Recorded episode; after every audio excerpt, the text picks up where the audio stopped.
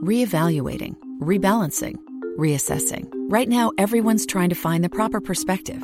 At BNY Mellon Wealth, we look at wealth management from every angle. That's why our comprehensive active wealth approach includes five essential practices investing, borrowing, spending, managing, and protecting. So we can strengthen your overall wealth plan while ensuring you protect and provide for the future you want.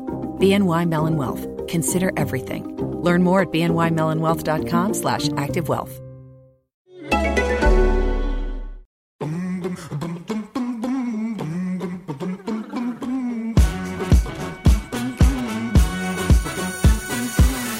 Welcome back to In the Pink, the podcast with me, Natalie Pinkham. Thank you for your feedback on Tubes. Um, I knew you'd love it. Well, because I loved it, and you can't help but love him, can you? I mean, what a bl- what a great bloke. He's kind of always been there, hasn't he, in the background? Growing up with him on TV, you kind of feel like he's one of your pals that you could, I shouldn't say go for a beer with, because he is now teetotal. I just loved his honesty and his openness about his battle with alcoholism. You know, he's very brave actually to say the things he did. So thank you, Tubes. Um, you know, I know you love the word legend, but you are one. There is no doubt.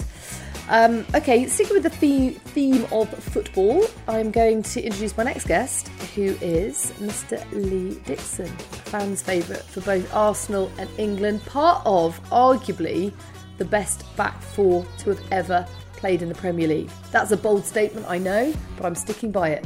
Let me know if you disagree. Post football, he turned his hand to punditry and to great effect. He is very good at talking about the beautiful game. Uh, let's see if he is as good talking on the podcast. I think you'll find he is. He's the thinking man's footballer, Mr. Lee Dixon. Lee Dixon. Hello. How very lovely to be joined by you this morning um, here in sunny Barnes. Uh, do you know, I'm going to be honest. Oh, no. You are obviously a revered footballer, a, a, hero to many, but that's not why I wanted you to do the podcast. Look at my face. I've got a, my face is all wrinkly because I don't know what you're going to say next. No, I just think you're going to have good chat. Oh right. Yeah. I thought you were going to say you're going to reveal something about myself I didn't know. no it's not an expose. Don't worry okay, about that. Thanks. No, but I've seen your pundit work and I've seen you at charity events, and I just sense that you're going to have some good stories for me. You're going to have a good old natter. Mm. No pressure, but please make me laugh. I'm very, very pressurised right now. Actually, um, yeah, I, I think I'm. Um, I think I'm quite a, uh, a chatty person and obviously going doing what I do on a regular basis, as, as in talking quite a lot, although sometimes the adverts get in the way on ITV, but that's another thing. Um, I do love talking about football. I love talking about. I love having a laugh. I think that's one of the things that um, certainly playing football and being in a dressing room. It's part of the whole process.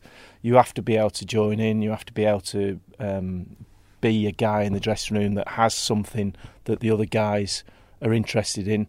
You know, straight away, dressing rooms are really they're difficult environments to to survive in, and you have to find a way of uh, fitting in right. when you first go into one. So, and Do you I mean always, in terms of a pecking order of like knowing your place and where you fit into the whole scheme of things? Is that why they're hard? They're hard because of that, but they're yeah. also hard to find your you.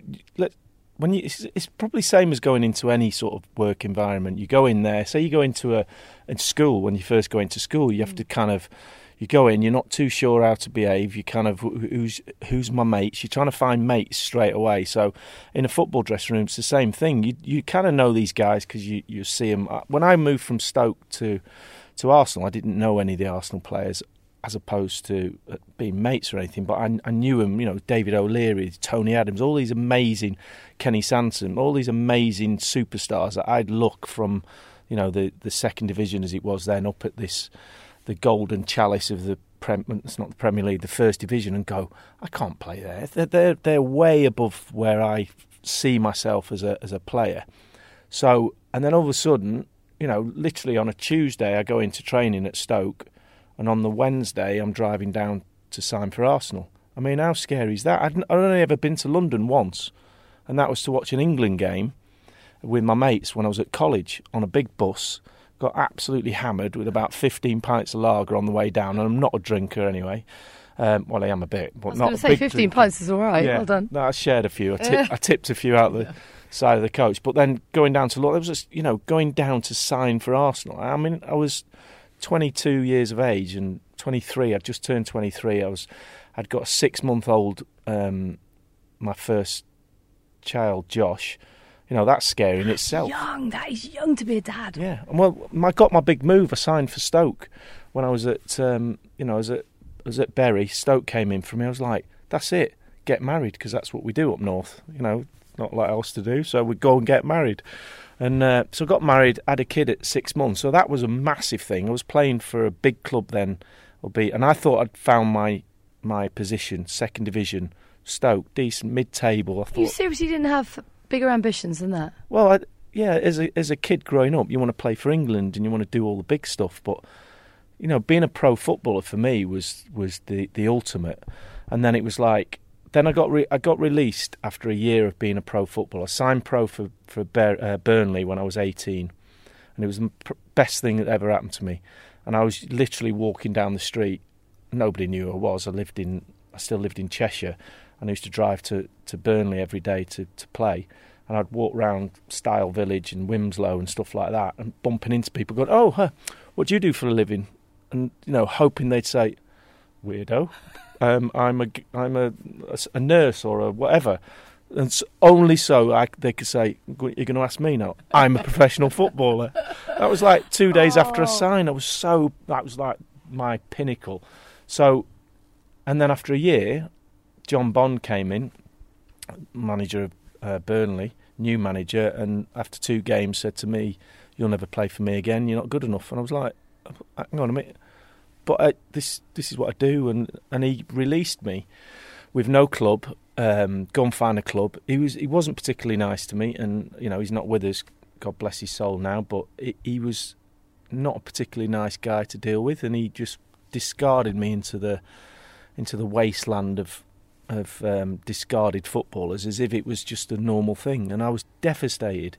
And I, I, I was, how I, how am I going to get over this? Because I'm, I'm, I haven't got a club now, and the only cl- two clubs that came in for me was Crewe Alexandra and Chester City, and Crewe were mid-table fourth division, as it was then, League Two as it is now, and Chester were bottom of the nine. They were ninety second in the league. They were bottom of the fourth division, and I was like, "What? That's nearly not a footballer anymore." 'Cause what do I do if I go to ninety three? What, what happens then? So anyway, in the end, John McGrath, bless him, who was manager of Chester, signed me uh, as um, as their right back in, in, in position ninety two. And I, I was in the fourth division all of a sudden, and then then it was a process of trying to be the best I could. And, and then the following year, I was only there a year. Following year, Bury came in for me within the third division. I was like, oh, going up. But I had a ceiling. The ceiling was I can't play in the first division. That's big men. That's big boy stuff. So when then I went to um, Burnley. Then I went to Stoke, and I thought that's it. Wow. And Stoke were decent side. You know, they were. Mick Mills was a manager who was one of my heroes because he was a fullback and played a million times for England and educated me on how to defend a little bit. Was still a bit bomb forward, didn't really do a lot of defending, but I, I learned a lot under Mick Mills. And then next minute, 18 months later, as I said, Arsenal came in. I was like, Mick he called me in the office and he says, We've had a call. And I was like, Okay. You know, I thought, because there was a few rumours around that somebody was going to come in for me. I was playing pretty well at Stoke, um, won Player of the Year as a fullback, I was scoring goals from there as well. And uh, he goes, "Yeah, we've had a call. Um, you're gonna," he said, "brace yourself." And I thought he was going to say something like Coventry or something. No disrespect to Coventry, but it wasn't. And he said, "Ars, we've accepted a, a, a bid from Arsenal." And I li- literally, the blood drained from my head, went all the way down to my feet and I started shaking, and I was so terrified. I was, I, literally wanted to say to him, "I, I don't want to go," but I, I, thought, "Oh my god, oh, I can't play for Arsenal, ridiculous." And the and skip 15 years, and I guess this was my driver as a player. I played for Arsenal for 14 and a half years in the end, but every single day, and this is not a lie. You might you might not believe me. Every single day, I was expecting someone to. I'm leaning over and tapping Natalie on the shoulder. I know you can't see this. Going, tapping on the shoulder and going, "Only kidding. You've got Yeah. to go back to Bury or Burnley now. Off you go." And it was like one of them. I was like, "God, they picked me again. Let's just carry on Do you playing." know, I, I find this really hard to believe because you seem like such a confident person, Mm. a calm confidence about you, but but clearly not. You got, you obviously doubted your ability, maybe because of that rejection early doors. Yeah. stayed with you. No, absolutely. I think that, albeit it was devastating at the time, it was probably, from a learning point of view about myself, the best thing because I, I wanted to prove, you know, John Bond wrong. He went in and he disrupted a really lovely family club, Burnley, threw all the old, uh, threw all the, the young players out, brought all these experienced older guys in, Gerry Gow, Tommy Hutchison, players, Kevin Reeves, and he kind of ruined the club, and, and he, he's not been thanked since about That's that. awful. I mean, one person can have that much of an impact. Oh, you you asked the people at grim Burnley. legacy. You asked people around Burnley what he did to the place, and uh, but so I, I, I'm probably fortunate to get out, Yeah, and uh, and then give me that. Right, I'm going to prove him wrong and prove him wrong, and and you know, uh, I'd like to think I, I did. We played him in. Uh, he was manager of Shrewsbury uh, a few years later, and we and Arsenal drew him in the FA Cup Yeah. and it was it was the best day of my life because I was walking up, coming off after the warm up down the tunnel, and he was walking the other way, and he just looked at me, and I was stared at him in the eyes, and he kind of just walked past me and didn't say anything. I thought, oh, that'll do me. I'm, I think I've proved him wrong. I'm sure you have. I don't know what the question was at the start of that. There Me was neither. Something about Um, all the know. while, though, you're a City fan. Yeah.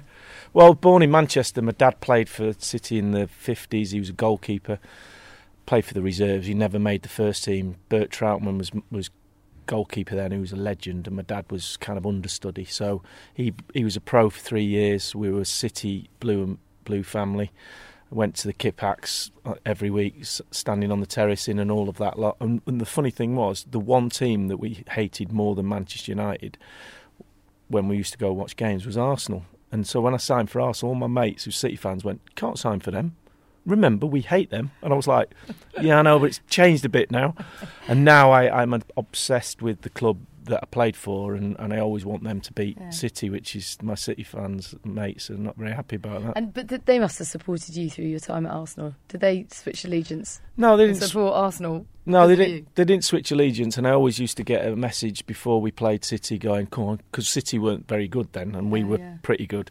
You know, go easy on us, and then they were out of the league for a while. You know, got relegated and, and stuff like that. But I've still, I still, I still support them um, a little bit. But Arsenal, and you know, once you get into a club like that, it's just such a an amazing club to be part of, and and I, I never forget. And I've told this story a million times. I'll tell it really quickly, but it's on the '89 video and, and, and stuff like that. But I turned Don't, don't say video. You're really showing. say video? Yeah, you said video. the Betamax. No. oh my god! Did I say video? Can't believe it. Don't tell my kids. Um, whatever it is, Yeah. DVD, No. Blu-ray. No. What was it? Oh God. it's just a film, okay? Film, yeah. Just a It's a film. Brilliant film, by the way. We'll Br- talk more of that later. But anyway, yes. Um, and I, uh, what was I saying? So that's what I you do said it now. was a good story, but it's a short story, which I'm told by my husband is always the way. good story. It's a short story, Pinky. Keep it sweet. I can't even remember what I was saying now. Whatever. You, you said I've told it- a story a million times. I'll tell it again. Oh, it's, uh, yeah, that's Okay. right. Got it. See, Yeah. that's what happens at 55. There you go. It comes back. um, is that I turned oh, when I signed for Arsenal, I went down to um, the Watford Gap service station with Mick Mills, and all the way down there, Mick Mills was telling me, "You've made it now. This is Arsenal. You do." And and Stoke had offered. I was on three hundred and fifty pound a week at Stoke, and they'd offer me five hundred pound a week to to sign a new contract. So which was great, but then Arsenal came in for me. So I was kind of like, what sort of money? You know, I didn't have an agent. Mick Mills was driving down in the car, driving me down, and I said, what sort of money? Do I don't know what to say to him when I get there, because George Graham was an imposing Yeah. character w- Yeah. without him knowing him, just Yeah. seeing him from a distance. So I knew I was going to. that to. reputation, yeah. even then, didn't he? Yeah. I knew I was going to be in the lion's den a little bit, mm. and then I, and he went, "Oh, you, you've made it." So that's for um, And he just went, that's for a thousand pound a week. That's the kind of money your first division players will be on. So I went, okay. So I had that figure in my head. So we get to Watford Gap service station, get out the car. George Graham is in his Daimler Sovereign in the driver's seat, and my dad had a Jag. So that familiar leather smell when you get in a car that makes me feel a little bit car sick. I opened the car door and got in the passenger seat and thought, feel a bit, feel a bit sick. So, and there he is in his Arsenal blazer, tie, immaculate white shirt, almost cutting his neck. It was so sharp, the collar. And I looked, I just went, oh God, I just want to die. Please, please, please be nice to me. And he just looked at me and he went, wow, what an opportunity you've got now. I'm going to build a team around young, hungry guys like you. Um, sold the club to me, didn't have to because I was I was going to go, whatever. And then um, he went, great, great to have you aboard, on board, and starts to get out of the car. And I went, oh, uh, excuse me, um, Mr. Graham, uh, what what do we? How do we do the contract thing? You know, what what happens now? And he went, oh, oh, he sort of went a bit weird. Want to talk about money? And I went, oh, got family at home, yeah. six month old, but and I knew the property prices down in London were a lot higher, but yeah. I didn't know how high. And I sold my. In the end, long story. I sold. Long story. I sold my house for thirty five thousand pounds in Stoke and bought the equivalent house in Hertfordshire, same size and everything, for one hundred and seventy thousand. Wow. So yeah. I was literally brassic. I could. My dad was paying me mortgage and everything when I first moved because it was the only place I could settle down was in near the training ground. But George said to me, "Right, well, what do you want then?" And I said, um, "So," and I had this thousand pound in my head, and I went, thousand pound a week." And he literally just went, Are you kidding me? I've got internationals not on that money. I said, you, you money orientated? Is that is that what you're all about? I've got you I've got you wrong. And I was like, No, but and got out the car. He got out of the car and walked, and that was it. Oh my god! And Mick Mills come out, and he came out. He goes, "What the hell have you said to him?" I said, "I told him what you told me to ask for." Yeah. And he got out of the car and said, "The deal's off." I started crying in the, and he goes, "Get in the car." He said, "He's, he's got. That's it. It's done." So I got in the car, drove all the way back to Stoke, crying my eyes out. A 23 year old man in the car crying. I got my wife and six month old baby back in Stoke, sort of oblivious to all this. I get back home, she went, How did it go? I went, Not great. Um, deal's off. So I, I was devastated. So I, I then phoned Mick up that night and I said, What do I do? He goes, Give him a ring. Here's his number. Call him up and say you'll come down to see him tomorrow on the train try and resurrect it because he's he's not having you. And I was like, phoned him up. George went, come down, we'll have another chat. So I got the train down to London, cab to the to the front of Highbury. Marble Halls. Have you been in there? Have you not? Oh yeah, Highbury. Yeah, yeah, yeah, yeah. Oh, sorry. Yeah, yeah. Marble Halls. This was, yeah, obviously ages ago, but yeah, because I'm very old. Yeah. Walked up the marble steps, yeah, going. Yeah. Herbert Chapman's looking straight at me. Mm. I've got this ridiculous, horrible Marks and Spencer green and blue jumper. I'll never forget it. I think my daughter's still got it. And I looked at Herbert Chapman and I went, I'm not leaving here until I sign. So I walked straight to his office, knocked on his, walked in, and I said, I'll, I'll sign for 500 a week, whatever. And he went, Oh, he said, I thought that might work. He said, uh, I'll tell you what I'll do. I'll go halves with you, so I'll give you 750. And I went, I signed on the dotted line, and that was the, that was the start of my uh, relationship with George Graham, which was one of um, massive education uh, lessons every day. Hit you with a stick, make you really work for mm. you. But the, the the money side of things with him was always really difficult because he had the club at heart in that respect. He was tight as anything wage structure, so you couldn't get a penny out of him. You had to you had to win something or do something, which I think is the right way. Yeah, yeah. It's gone the flip side now, and it's oh, yeah. you know they get too much too soon. But old school, it was like if you win something, come back, knock on my door, give you a new contract, and he would, but very small. And so, what year was that? Eighty-eight. It's not, it's not that long ago. No. I mean, or is that just me getting old? It's you getting old. In the Pink is sponsored by Bose, who've been perfecting the art of sound so that you can listen in unrivaled comfort. The new Bose noise cancelling 700s take it to a whole other level. So you'll always hear exactly what you want, no matter where you are. Also, be heard like never before with their unrivaled four microphone system, which isolates your voice whilst cancelling the noise around you. Pretty cool, huh? Always stay connected with Bose's first of its kind augmented reality function that will change the way you think about travel, exercise, and learning. And never be caught out because they have an excellent 20 hours of battery life. They come in black and silver, so you can work them around your style, your little fashionistas.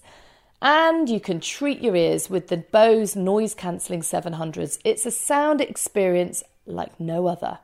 Now, back to the interview. How quickly did you bed in with that group of players? Because the defence Arsenal at that time was stuff of legends. Um, I remember chatting to some of the, my mates at work who were like, oh yeah, if Arsenal went one 0 up, then that yeah, was it. Yeah. You know, because you're never going to get through that defence. Uh, how, how quickly did you surround yourself by these great names like Tony Adams, Martin Keown, well, Winterburn? You obviously knew um, Steve Bould already yeah. because you'd yeah. you'd come down with him, hadn't you? Yeah. Well, he, he signed six months after me, but um, it was it was a, a very quick learning curve to actually bed into the way that Arsenal played at the time. And George was very strict. There was a there was a way of playing. It was completely alien to me because I was a fullback that showed I was pretty quick, and as a fullback that showed a winger down the line. Cause that's why I was being educated. And then all of a sudden, George on the first day of training, it was at it was at the indoor training centre at Highbury, and it was freezing cold because I signed in the in the February. So it was like cold outside. We couldn't train because the pitches were frozen. Go inside and we do this like little session, and they kept shouting. They kept shouting in to me, in, in in his Scottish voice. I can, I can, I go to sleep sometimes at night, having nightmares about him shouting at me. Still to this day, because he was going in, in, and I was going in what? What you said? Why are you saying that? So I said to David Rocastle, bless him who again is not with us, and I said to him, "What's he keep saying in for? What's that? I don't know what that means." And he went, "Oh, it's inside. You have to get, you have to show everybody inside, so you don't get beat down the outside." So me playing on the right, I could not let anyone go down the wing. I had to show him inside the middle of the pitch because that's how we played. It was where our strength was. Don't get beat on the on the out, outside. Show everybody inside. And I was like, and it was so alien to me to try and do that because it was just natural to go show him down the line. No, and, he used to basically fine you if you got beat down the outside. He said, "Right, I'm going to fight. Do not let people get crosses in. You show them inside. You show them inside. In, in." It was like, and then he'd whack you with, metaphorically whack you with a stick if you didn't do what he said, and that's his way of coaching. Mm. But his coaching sessions on the pitch was so intense, and and you had to pick it up quickly. It's a little bit like I'm married to a beautiful lady in my life now called Yolanda, who's, who's a dancer, and she can relate to that. That picking up, it's like picking up steps, and I mm-hmm. can't dance to save my life. But you know, a choreographer, here's your steps, and you have to learn it straight away. And if you mm-hmm. don't, you're out. And it was it was basically George Graham's choreography was show inside, press the ball. There was triggers to go and press the ball. There was, you had to learn them. It was a little bit like NFL playbook. This is what happens when the ball's there. You're there. You do. It's very regimented, and if you didn't learn it, you know, there was. You, you, fortunately, I'd, you know, unlike my dancing, I'm quite quick at learning patterns on, on a football pitch, and I guess that's why I then go on to do what I do now, which is talking about those patterns and trying to ex- trying to not teach. I hate that word. Like teach people. What but it is. It is type of teaching. But it's only it's only what I know. Mm. So it's not gospel, and there's loads of different ways of doing it. And it's your interpretation of it. Correct. But, yeah. yeah. but but it's like my the the ability to to to show you or what I know that's in my head when I see a pattern. I go, I, well, I would do this. Is what mm. I think you should do. Um, I had success doing it this way, then if somebody understands that at home and a light bulb goes off and goes, oh, I get that now, why mm. that player might have done mm. that or something. I guess that's what I learned under George. It was it was understanding them that that that pattern on the pitch. So um, and and the discipline that he brought, presumably, correct. just like impose. Oh yeah, you see, you just, that that facial expression says it all because it's like you still remember that discipline even now. Yeah, but it's it's, it's now ingrained in you because of it. See, it which, is in, which is a good thing, you know, in, like yeah, and patterns. it is ingrained, and I I miss I miss a little bit that in my in my life now, and I, I mean that because I, I was with him two weeks ago at the Tottenham game, and we did a charity box. Fifteen people, you know, paid money to charity to to watch a game with me and George Graham, and I hosted it, and George was the you know the George with the jewel in the crown because I knew even at you know he's seventy odd, even at now he's so passionate about Yeah. the game, and he's he he recognises the game's moved on, mm-hmm. and he's a bit old school, but the the game hasn't changed, and it's about how many you put in one end and how many you keep out at the other. That'll never change, yeah. and, and and until you do both reasonably well, you won't win anything. You can. Man City are, are, are brilliant going forward. Liverpool are brilliant but going forward, but they still both know what to do without the ball. And his big thing was get that balance right. And he was a little bit more the defensive side. Make sure you don't give anything away, and then nick one at the other end, one 0 to the Arsenal. Arsene is the flip, complete flip of that.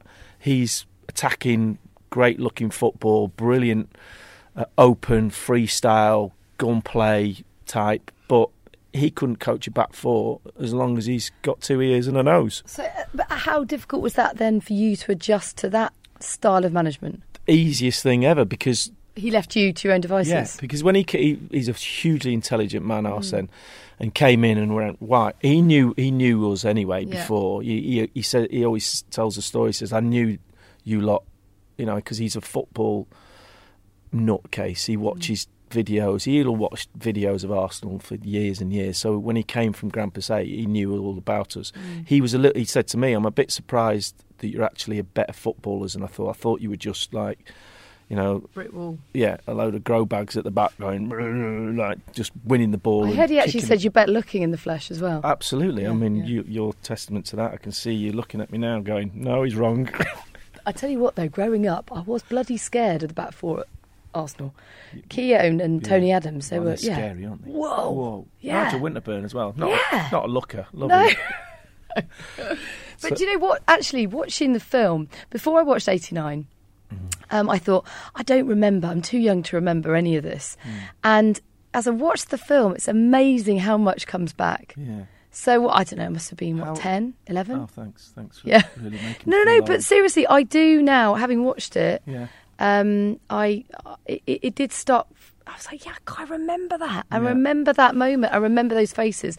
I remember the buzz about them. I mean, the footage looks so old, doesn't Yeah. it? Now when you look back at it, Well, we. and you see how far telly's come. I think I think the the beauty about '89 was the fact that that's what we do. We take everybody back to that time with the music, Mm. with the you know the pictures of the politicians, the the way that the music ties in with Yeah. everything, and everybody. The fashion. You, you know what it's like. Music gets everybody nostalgic. Yeah, you hear something, you go, "Oh, remember that," and then all of a sudden, the game's on, and you and you can go back to where you were. Yeah, I when- just started boarding school. I Had you? remember that. Yeah, because I remember the music. Yeah, yeah.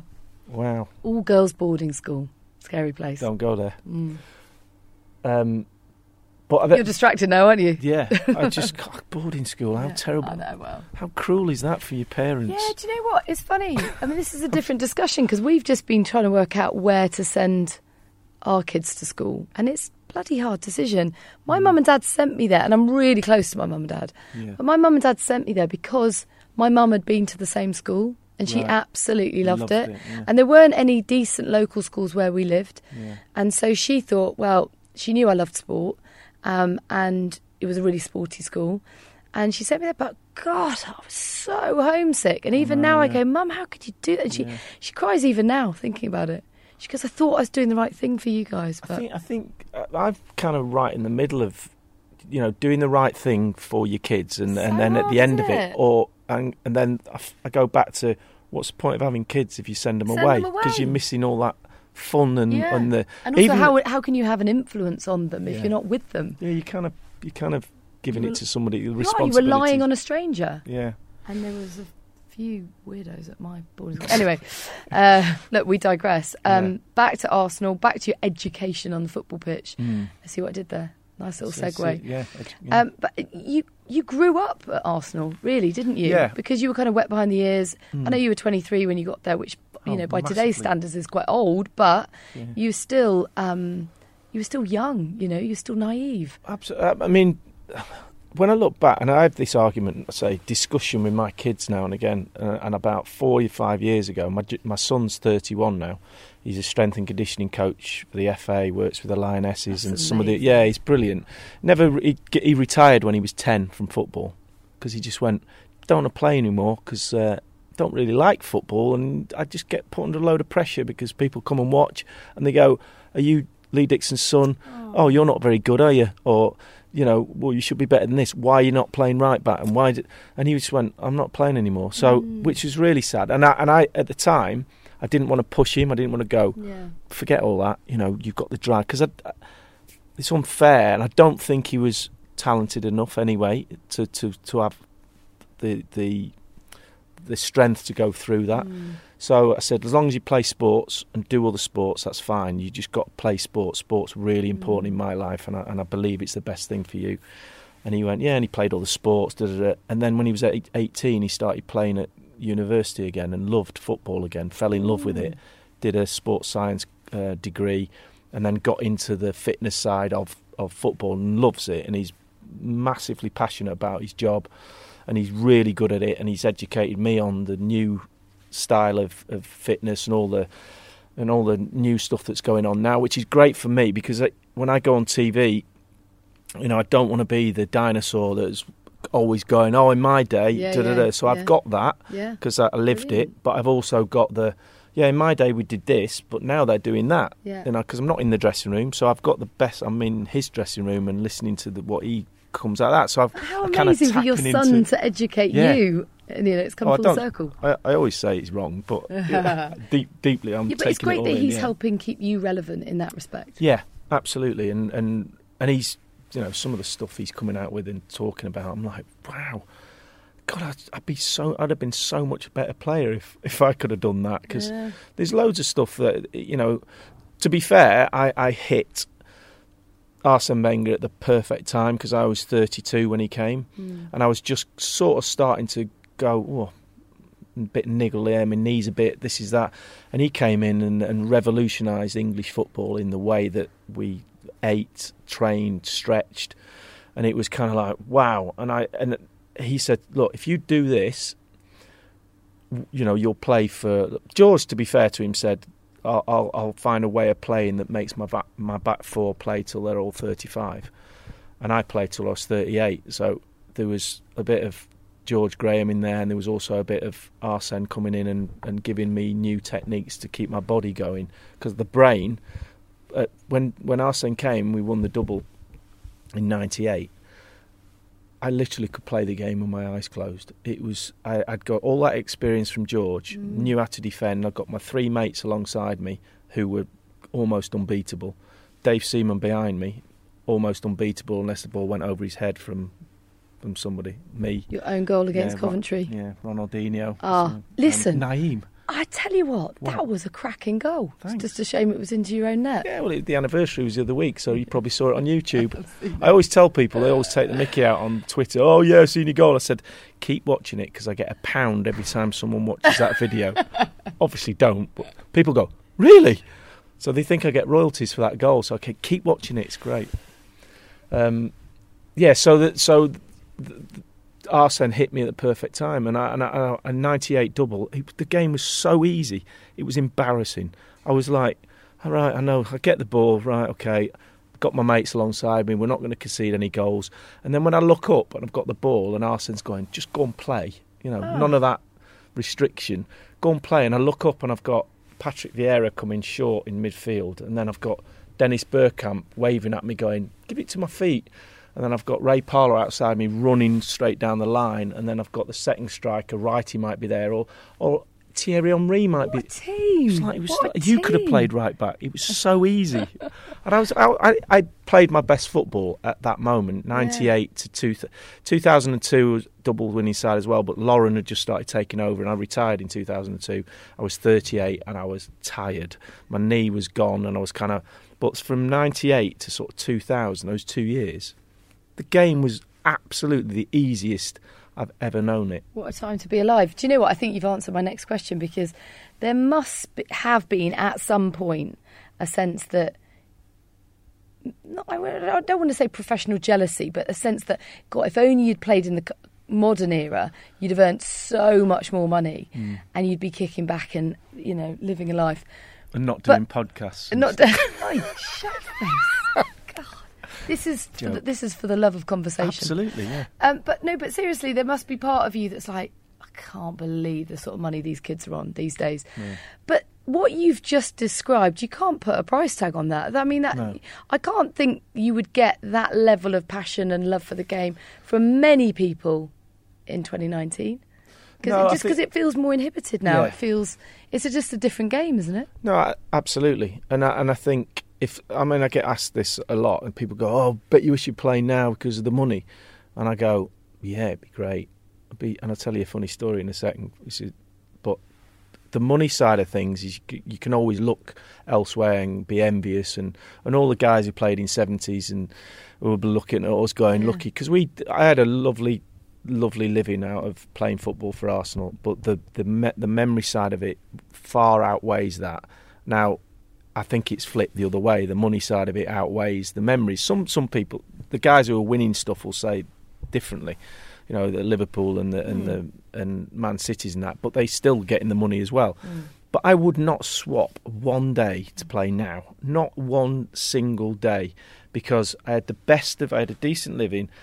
But I had the best. We we were we were free. We could go down to the Bank of Friendship and uh, have a game of darts with the locals on a Tuesday after training. This is Tuesday Club. Tuesday Club. It might be a Wednesday as well. No, I'm joking. The Tuesday but this Club. was a boozy kind of boys' club thing that you just would never be able to get away with these days. Correct. And it's also been massively exaggerated over the years that we every Tuesday we went out and run riot around London and did this, that, that. Not the case. Once a month, maybe if that. Once every five weeks, we'd go if we had a weekend, uh, a week off. We'd go for a, a game of darts with a few locals, a few pints of Guinness, go down TGI Fridays in Covent Garden, have some ribs or whatever, and then some of the lads would go out and it's been well documented about who the ones that went out. Tony Adams, obviously in his book, he tells stories about those those Tuesdays, but it wasn't. It was exaggerated, and but you could go you could go out team spirit. You could do that. You could also mix with the fans after the game. You know, be signing autographs mm. outside the ground,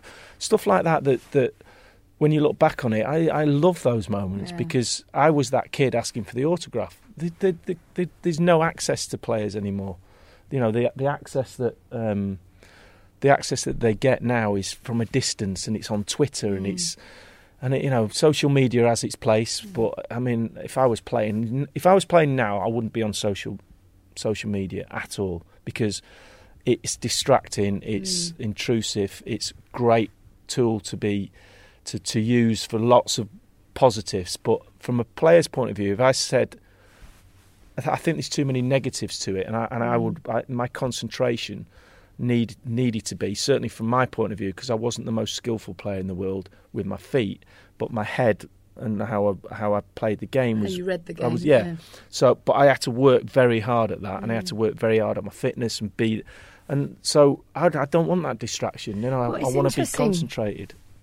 What you say about social media because you don't ever get the level of intimacy that you would do um, directness with the with the fans, mm. and yet they've got access to you, and mm. you're vulnerable to. Yeah.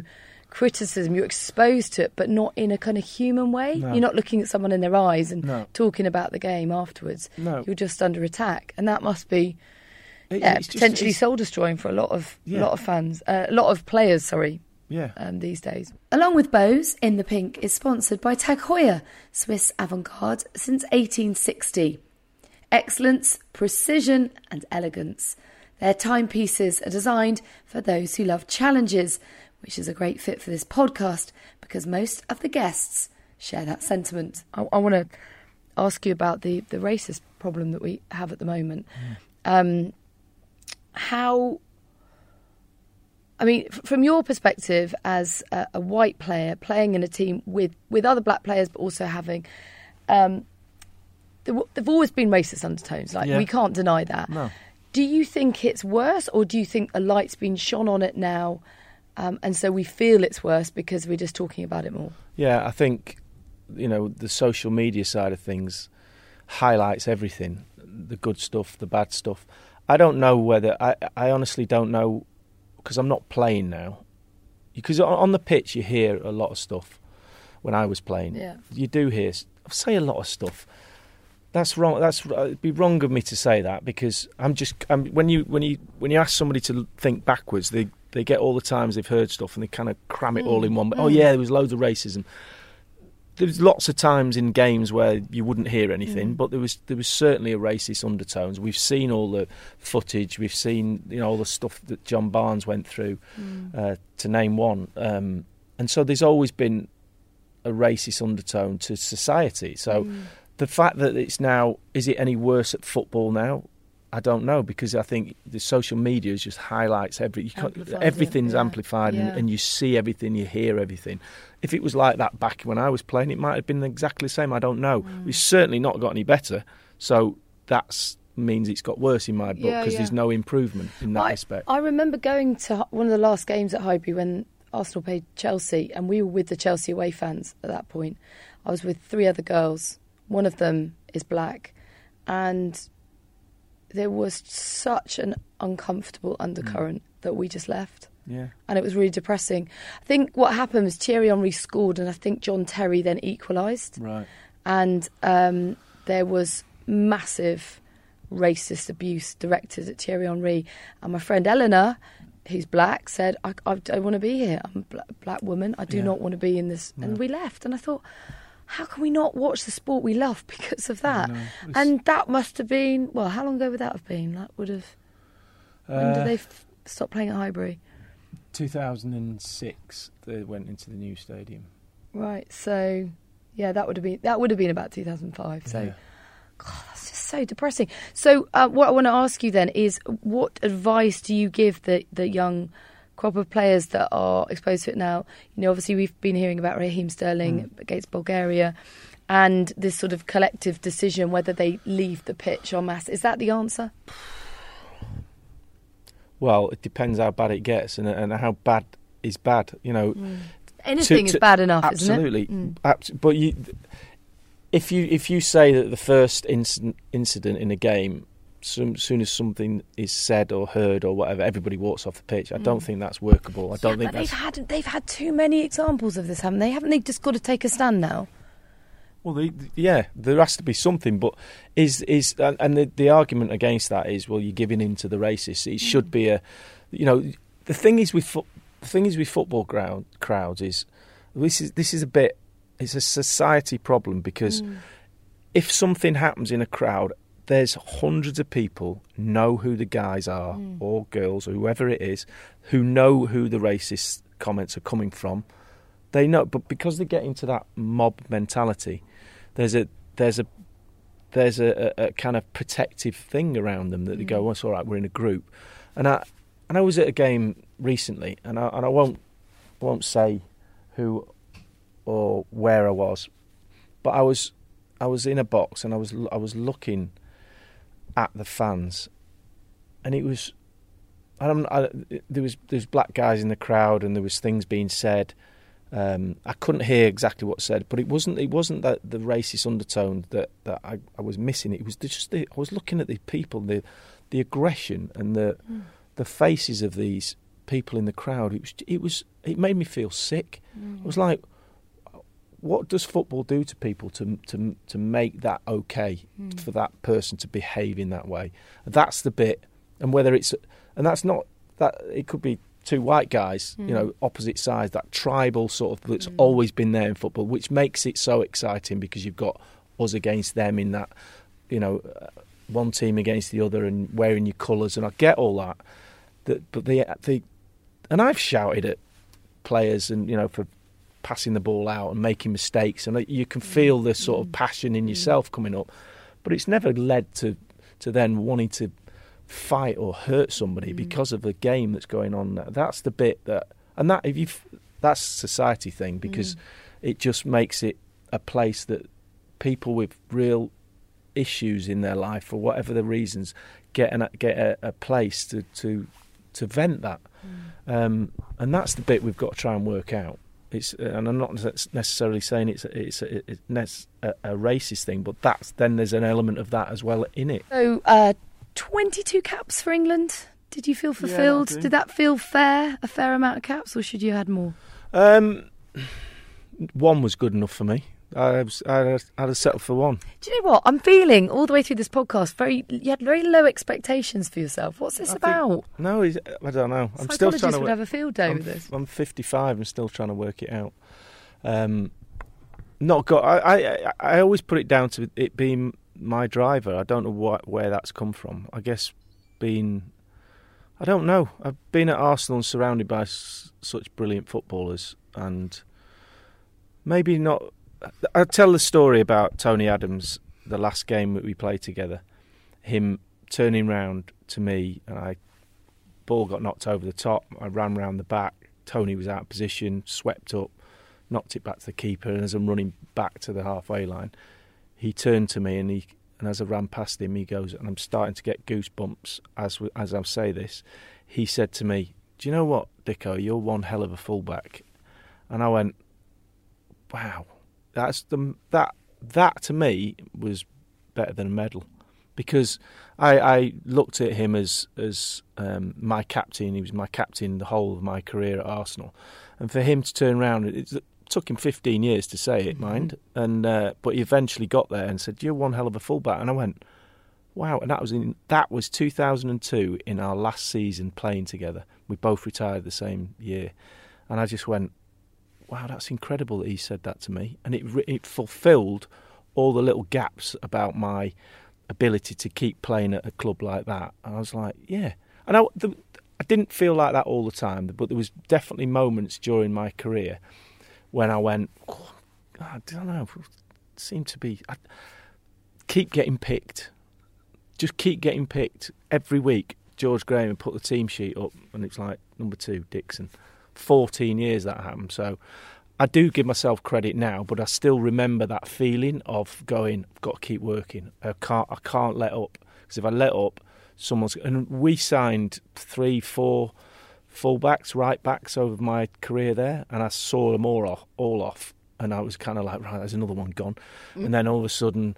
Oleg Luzhny's coming from, you know, from the Ukraine, and I was like, oh God, gonna, there's another one I've got. He's going to find me out. I'm going to. This is the time, and it just made me train harder, made me play harder, and and I and I was very thankful, as I said, to that you know top three inches in my head that enabled me to be in the right position most of the time. Mm. And I, and uh, as a defender, and we'll see that we see it now in in the modern fullback, the modern defender, etc. The the, the lack of ability. I don't know if that's the right.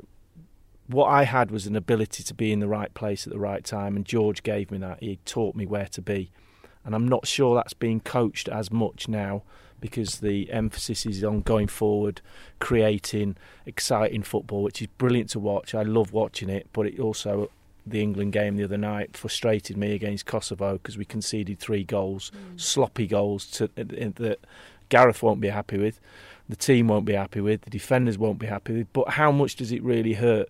You know, uh, uh, in the social media, in the media this week, it's been what great game. You know, five three. Mm. I heard on on Talk Sport I'm going on about. Um, I'd rather them win five three than than two 0 or one 0 I'm like, what, what are you talking about? But is that you as a defender saying yeah. that? Do you think? Yeah, yeah. I, and, I, and I, you know, on on ITV the other night, I said they were talking about, you know, Raheem Sterling and going forward and creating this stuff? And do you think this is going to Sancho? Is he going to be in the team? I don't know. I'm like, don't care. I really didn't care at that moment because I was all I was concentrating on was like we've just conceded three goals against mm. Kosovo, and so that mentality that I got from George is still in me. And when I watch football now, and I look and Gareth, listen, I played. I didn't play. I played against Gareth, and I, and I worked with him on ITV. He's a, he, he's everything that I want in an England manager because I, I, just think he's passionate and what he's done to the England team is just brilliant. He never opens his mouth without something hugely intelligent and thought provoking comes out of it. It's just brilliant. I think he's mm. I think he's an astonishing England manager. I really love listening to him. I love watching his teams, but he'll be frustrated by getting the balance right. The balance in the England team right now for me is not quite right. The midfield the defence is a little bit tipped to this expansive, brilliant football we're playing with, and they can play that You know, it's like when I was at Arsenal, we, we could play that game and still be tight at the back. So you can still have that. Yeah, 'cause- you don't have to have one without the other, do you?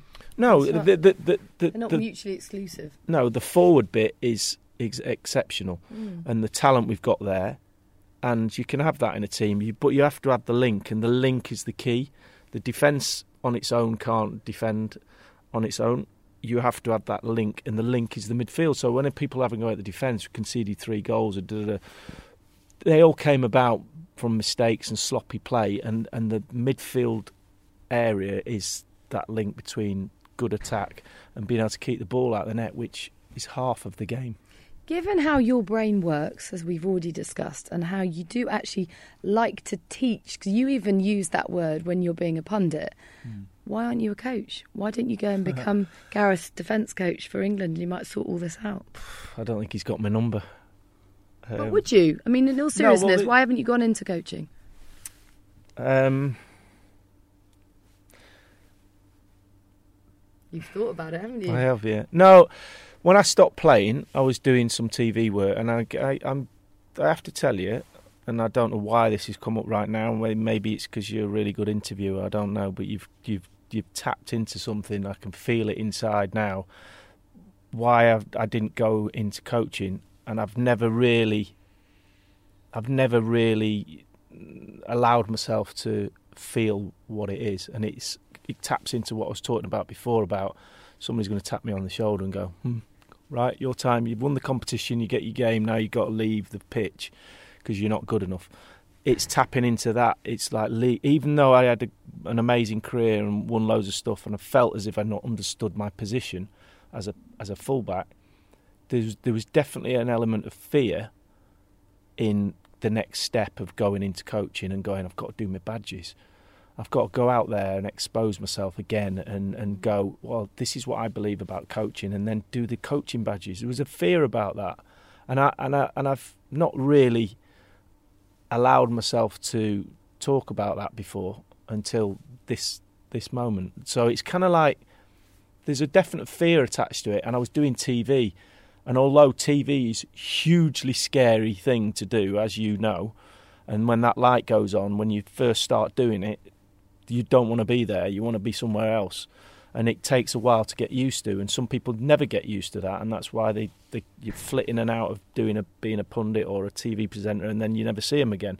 I've managed to find a way of of of getting my point of view over without it the the fear of is people listening to this going he doesn't know what he's talking about because that that's always in me I, I guess and so that coaching side of things I was always it's easy to do the TV and I'm quite good at the TV so I'll just do that. And I love the TV don't get me wrong but there's definitely a part of me now when I look, at the coaches on on Saturday and during the week and I go "Oh, I could do that. I could and I do some mentoring for some young fullbacks and I talk about stuff one on one and do clips on videos on on a laptop and talk to talk about their game. And I, I love that. I love sharing my fullback knowledge with a fullback, a young young kid. I, I really enjoy that bit, and and I do a little bit of stuff over in America with a friend of mine runs a football team in Santa Barbara, and he gets me to go along, and I- and I love talking to the kids, and I, I really like. But I also like my out of football place, and I think if you're a coach, the fear of giving myself to the game again and mm. going 24 7, there we go. I've been out the game long enough and enjoyed TV enough for it to satisfy, but every now and again, I do go, oh, yeah, I could just. Just can I just pop in one day a week, and I'd love to do that. Just pop into a, a club and go right. Tell you what I'm going to do. I'm going to do fullbacks today, and I'm going to take six of your young lads and just do a, you know, tactics board and a, what you're thinking here and da da da. Do that and then leave, and not have the pressure. I don't miss the pressure of performing, and I think There's no doubt a hell of a lot of pressure comes with coaching, but I think you'd be really good at it. I really do. Um, the way you communicate and the way you make me understand the game, like your descriptions earlier, I can just see it. I can. You're, you're just painting a picture for me with your words, which is, you know, obviously is important as a pundit as well. But it feels like, well, I, I'd, say there's a lot of people out there that would argue that is more intimidating to go in front of the nation and do what you do. So I think you've conquered that. Um, Oh, but and- clearly, it's a lack of self belief as opposed to ambition because you've always been ambitious. Yeah, yeah. I, d- I, I'm, s- I'm still working on why. Um, but having said that, then then I then I now think where I am, sitting in a a little cinema with you in West London, and thinking, what am I gonna what am I gonna do this afternoon? I've got some free time, or I'm gonna do something, or I'm gonna go ride my bike with my mate who's over sitting over there looking at me, going, should we go and ride our bike? Or gonna go and play golf with my son, or so I've got free time. I'm hmm. working Saturday, Sunday at two games for NBC. I'm I can't tell you how excited about hmm. going to Norwich I am on tomorrow, and then. Sunday, I'm I'm at Watford Arsenal. I'm I'm buzzing. I feel as if I'm going to play. It's a good life. Yeah, I've got a great life, and I, Mm. and next week I'm, I'm I've got some PLP work to do, and then that's one day, and then I'm going to play golf. Then I'm going to ride my bike. Then I'm going to do some stuff for charity on the Thursday, and then so if I was coaching, I'm fully immersed and Mm. totally and totally in football again, and And it's definitely addictive. You know, you look at Mourinho, who's like, can you imagine being married to him right now, pacing around, just desperate to get back to it? no, I mean, you, you once once you're in it, you're fully. Yeah. I can't imagine me being married to Jose Mourinho. but uh, yeah, I, that, exactly right. You have to throw yourself in, and, uh, and every manager that I know that was uh, trusts me enough to talk to me about the game has said, "Have you ever thought about it?" And then every There one of them, go. every one of them to a t- to a, to a man has said, "Don't do it." Because you Too have stressful. to, you have to be addicted to it. You have to, you have to go into that addictive world of stress-related Mm. enjoyment. Why would you want to do that? Well, you do see how much they age in a very short space of time. Feels like me at the moment when I look back at those Facebook memories. They go, "This was you five years ago, before you had children." I go, "That's never five years ago. Fifteen, maybe." Jesus, have I aged that much? Um, okay, let's just quick word on Gareth Southgate because you you're obviously a fan of his. Um, will England hang on to him? Do you think that a Premier League club will lure him away? Would a Premier League club be the right place for him? Because it feels to me that that England environment is, is is perfectly suited to him. I don't know him the way you do, but No, what do you I- think? I, I when I was working with him in ITV, he was just a, basically a coach slash manager waiting to happen. You know, he, it was just a matter of time. He went to the under twenty ones, and then he's progressed brilliantly to the, to the first team. And whether club management will suit him, I don't know. I think he's abs- absolutely cut out to do what he's doing right now. I think his his communication skills have been, as well as his, the way he set the team up and talks about the team and what he did at the World Cup, all of that sort of stuff. But his communication skills with everybody is a massive um, asset he's got to be able to. You can see how he talks to, you know, the the TV people and the and the um, and the nation about political issues and stuff that he talks about. And so when you're a player, if if you've got skills like that, and it, and then he comes into a dressing room. I would just listen to him anyway because I think, well, he's, he said all those really sensible things over there, so he must, and he knows the game. You know, he's a really good player, Gareth. Um, very good centre back, and uh, and I think he knows the game. And to be, able, I would listen to him. You know, even though I I think I know the game, I'll go. Well, I don't know it all. What, you tell me something. I, would- want to play for him. And I always look at managers and go, would I want to play for him? What's he got? What's he got that can drive me? To motivate me to fill in those big gaps I've talked about about my self confidence on a pitch, and what what what could he do that I that I would go, yeah, I'll take that, and I'll and I'll, it'll make me a better player. He's he's got all that in my book. Uh, He's actually a classic case of someone that's brilliantly reinvented himself as a player because I think that's got to be the hardest thing you do when you retire is to know where to go next.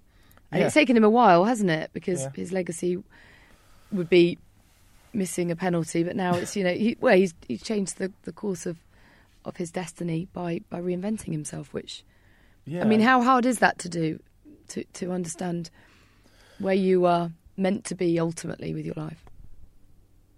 Because you retire so young, really, Yeah, you know, yeah, when no, compared to any other yeah. industry. Well, it seemed when I retired, I was 38. It seemed the right thing for me to do was to to go in to carry on doing the TV stuff I was doing because I was reasonably good at it. I could string a sentence together that made sense in my head, and people like friends of mine, like Adrian Chiles, who I worked with, he was the you know one of the best people I worked with because he was a football fan, he Mm. is a football fan, and he his big holes in his understanding of what's happening on the pitch.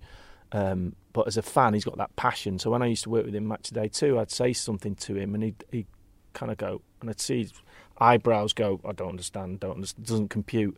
And then I'd go, I, I realise now that maybe what I've said is to somebody at home looking like Adrian is at the telly going, "Don't understand." Mm. So when I when a light bulb went off in his head, I knew that everybody at home or a lot of people at yeah, home had got had got it as well. Mm. So he was my my litmus paper of mm. what I'm saying. So I would keep talking until the the the the brow went smooth and the light bulb went off, and then I went, "Oh, right, finished now."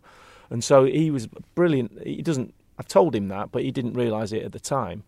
And he was like, right, I need to work with Adrian all the time because, and obviously then you work with different presenters. And Mark Pougatch is a brilliant presenter. I love working with him because he's really passionate about football, but he gives you a different question and a different way of talking to to to him because you're kind of talking to the presenter, although you're projecting back home. Mm. If you can talk to the presenter and project back home at the mm. same time, then you you're doing your bit. If you're just talking to. So that's why sometimes working with Gary Lineker when I first did Match of the Day and stuff, he knows he knows the answer intimately. Mm. So I didn't always get from him. I didn't always get any anything back from him because mm. I was mm. like, he knows this. He's kind of like. So you end up maybe trying to talk to everybody. Is it just a different way of doing yeah, it? Yeah, because you're not putting it into layman's terms for him because he doesn't need you to.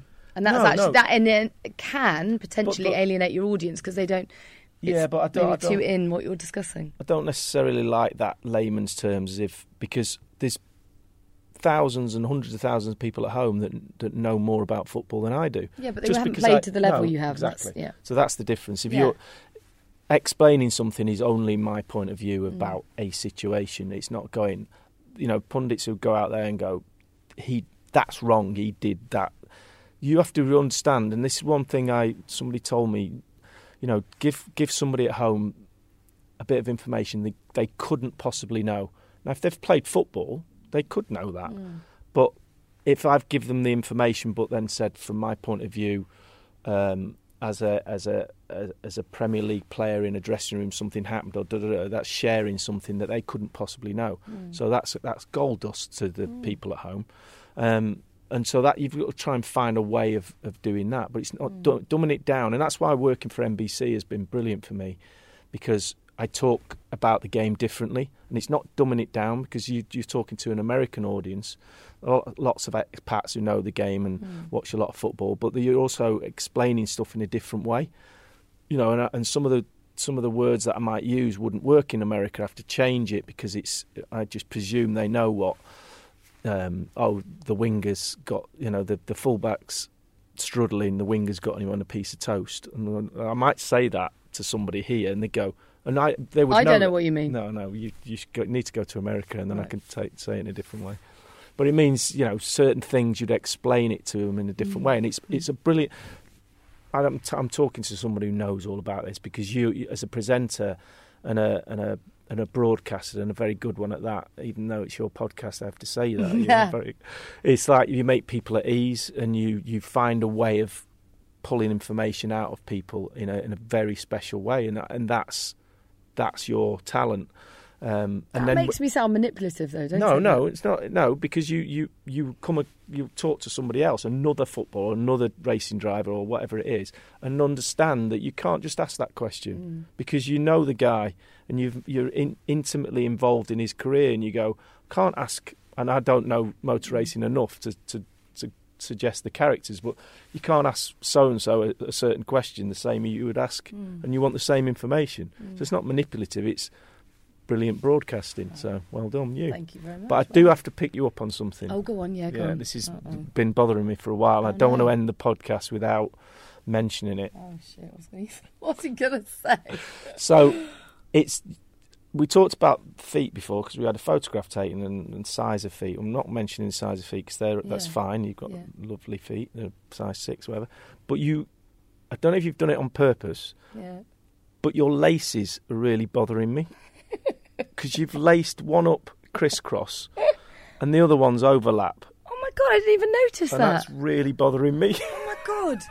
you got some sort of OCD thing? You know, I was on? talking. We were talking about your son going to school. He's four years of age. But I have as well. You, and you were going to, on about your son before, Yeah. and and he was going to his school, and you'd done his tie up, and I tried to I zoom in on his tie because you've not done a bad job. I've got a thing about ties as well. Yeah. They have to go up to the top button. Yeah. You can't see any of the top of the collar, and it has to be a certain type of tie knot, and also laces. If you do your laces up, Right, can I just say something in my defence? These are the, No. these are my Adidas Stan Smiths, and they came like this. I just took them out of the box and put them on. I haven't noticed. Oh, what shaking your head. excuse is that? All right, so I've got to change up. So Just which one? come out the box, which one? you- Which one should I do then? Crisscross or? Don't over? care, just as long as they're the, the same. Is- When they come out the box, did you go? No, the laces are different. No, didn't notice. Or did you go?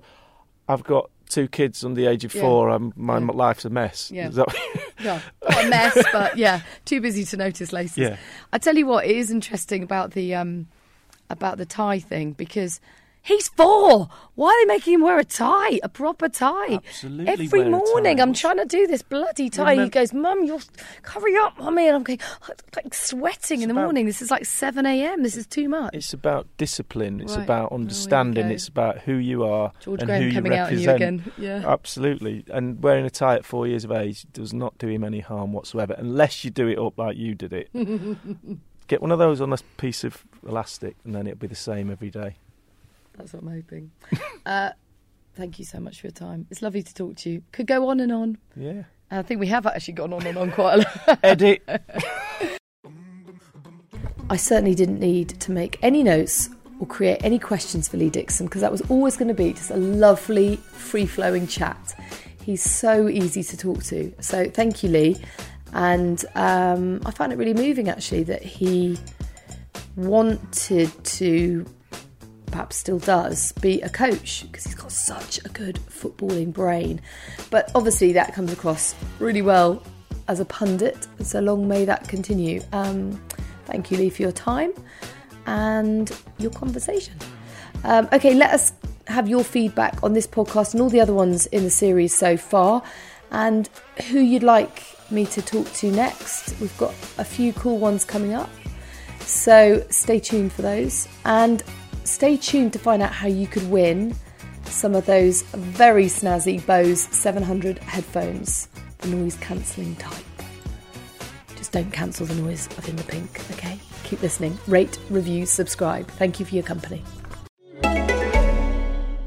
This is ACAST Recommends. Every week we pick one of our favorite shows, and this is one we think you're gonna love. Is Facebook really evil? How do you secure your video conferences? And can you protect your privacy and still help fight the virus? Listen to DTNS and find out. We know keeping up with the latest in tech news isn't easy, especially now. That's why we do the Daily Tech News Show. I'm Tom Merritt, along with my co host Sarah Lane, producer Roger Chang, and our regular contributors. We deliver insightful, informed analysis of what's happening in technology and how it fits into this fast changing world. Just 30 minutes a day with DTNS helps you understand and make sense of it all. ACAST is home to the biggest podcasts from the US and around the world. Subscribe to this show and hundreds more now via ACAST or wherever you get your podcasts.